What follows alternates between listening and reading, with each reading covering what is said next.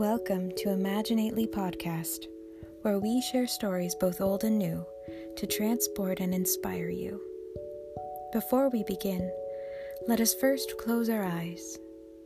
Take a deep breath in, hold, and release, because a relaxed mind is a bright mind.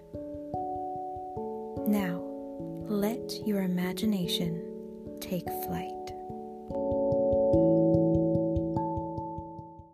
Tonight's story is simply titled A Fairy Tale by Paulo Coelho.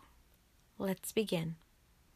In ancient China, around the year 250 BC, a certain prince of the region of the Thingza was about to be crowned emperor. However, according to the law, he first had to get married. Since this meant choosing the future empress, the prince needed to find a young woman whom he could trust absolutely. On the advice of a wise man, he decided to summon all the young women of the region in order to find the most worthy candidate. An old lady, who had served in the palace for many years, heard about the preparations for this gathering and felt very sad, for her daughter nurtured a secret love for the prince. When the old lady got home, she told her daughter and was horrified to learn that her daughter intended on going to the palace. The old lady was desperate. But, daughter, what on earth will you do there? All the richest and most beautiful girls from the court will be present. It's a ridiculous idea.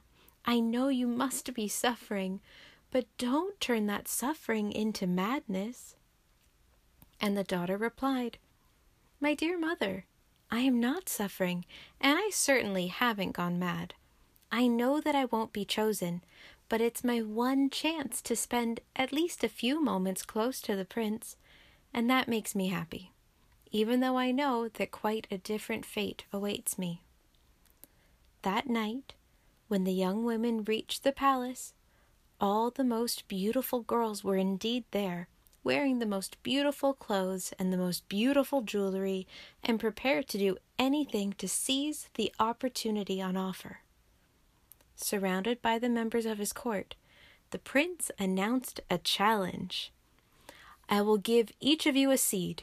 In six months' time, the young woman who brings me the loveliest flower will be the future Empress of China. The girl took her seed and planted it in a pot and since she was not very skilled in the art of gardening, she prepared the soil with great patience and tenderness, for she believed that if the flowers grew as large as her love, then she need not worry about the results. Three months passed, and no shoots had appeared. The young woman tried everything. She consulted farmers and peasants who showed her the most varied methods of cultivation but all to no avail. Every day she felt that her dream had moved farther off, although her love was as alive as ever. At last, the six months were up, and still nothing had grown in her pot. Even though she had nothing to show, she knew how much effort and dedication she had put in during that time. And so she told her mother that she would go back to the palace on the agreed date and at the agreed hour. Inside, she knew that this would be her last meeting with her true love, and she would not have missed that for the world. The day of the audience arrived.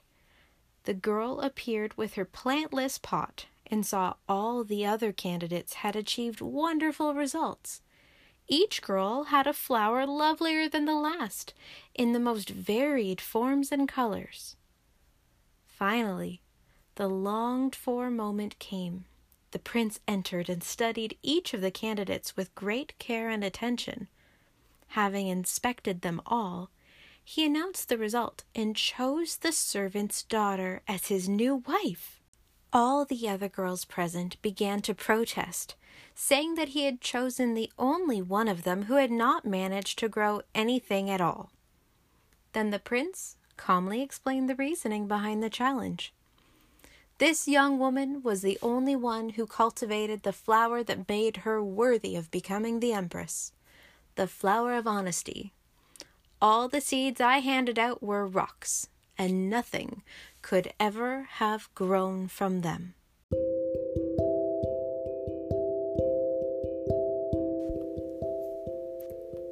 Thank you for joining me today. I'm so glad we were able to imagine this story together. Be sure to subscribe to stay up to date on new stories. And until next time, happy dreams, whether by day or night.